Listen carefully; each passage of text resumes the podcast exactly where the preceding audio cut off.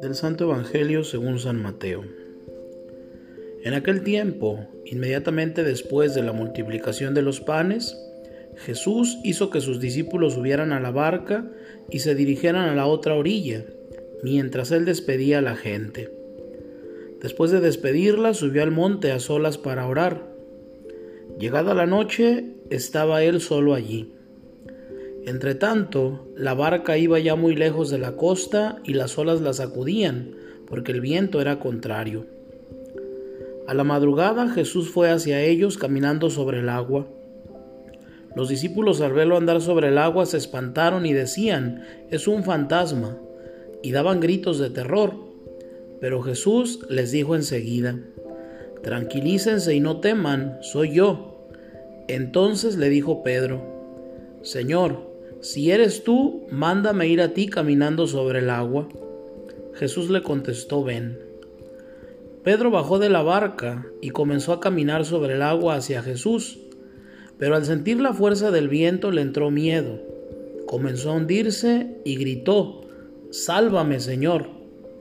Inmediatamente Jesús le tendió la mano, lo sostuvo y le dijo, Hombre de poca fe, ¿por qué dudaste? En cuanto subieron a la barca, el viento se calmó. Los que estaban en la barca se postraron ante Jesús diciendo, Verdaderamente tú eres el Hijo de Dios.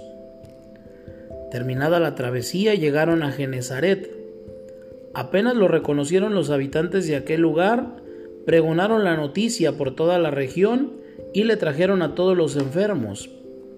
Le pedían que los dejara tocar siquiera el borde de su manto, y cuantos lo tocaron quedaron curados. Palabra del Señor. Una vez realizada la multiplicación del pan y los peces, con la que alimentó a la multitud, Jesús envía a sus discípulos por delante a la otra orilla. Hay que continuar la misión despide a la gente y él se retira al monte para orar. Siendo uno con el Padre, siente esta necesidad de estar con Él, esa intimidad a solas, descansar en Él, recuperar fuerzas, tomar nuevamente conciencia de la misión encomendada. Si Jesús, siendo Dios, lo necesitaba y lo hacía, ¿cuánto más nosotros? Debemos buscar esos espacios y momentos de soledad y de silencio para encontrarnos con nosotros mismos, con nuestra realidad, con nuestros éxitos y fracasos, con nuestros cansancios e ilusiones. Abrirnos a la intimidad del Padre que siempre nos acoge, escucha, acompaña, perdona y anima. Descarguemos en Él nuestros agobios, nuestras preocupaciones, Escuchemos su palabra que ilumina, que libera, salva, aconseja y descansa. Este trato íntimo con Dios no nos aleja de los demás. Al contrario, sigue siendo el ejemplo de Jesús que se acercó a los apóstoles estando en apuros en medio de la noche. Nos hace estar presentes en las situaciones dolorosas de la humanidad con una presencia silenciosa pero real y cargada de fe y esperanza. ¿Por qué has dudado? Dijo Jesús a Pedro y nos dice a nosotros, ¿por qué dudas?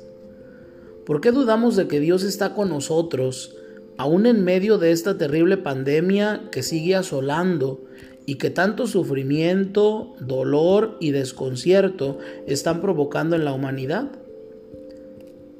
¿No está Él permitiendo toda esta situación para que unamos nuestras fuerzas, nuestras voluntades, nuestra iniciativa y caigamos en la cuenta de que todos somos pobres y vulnerables, que nos necesitamos y de que si acogemos a Jesús en nuestra barca, la tempestad se calmará?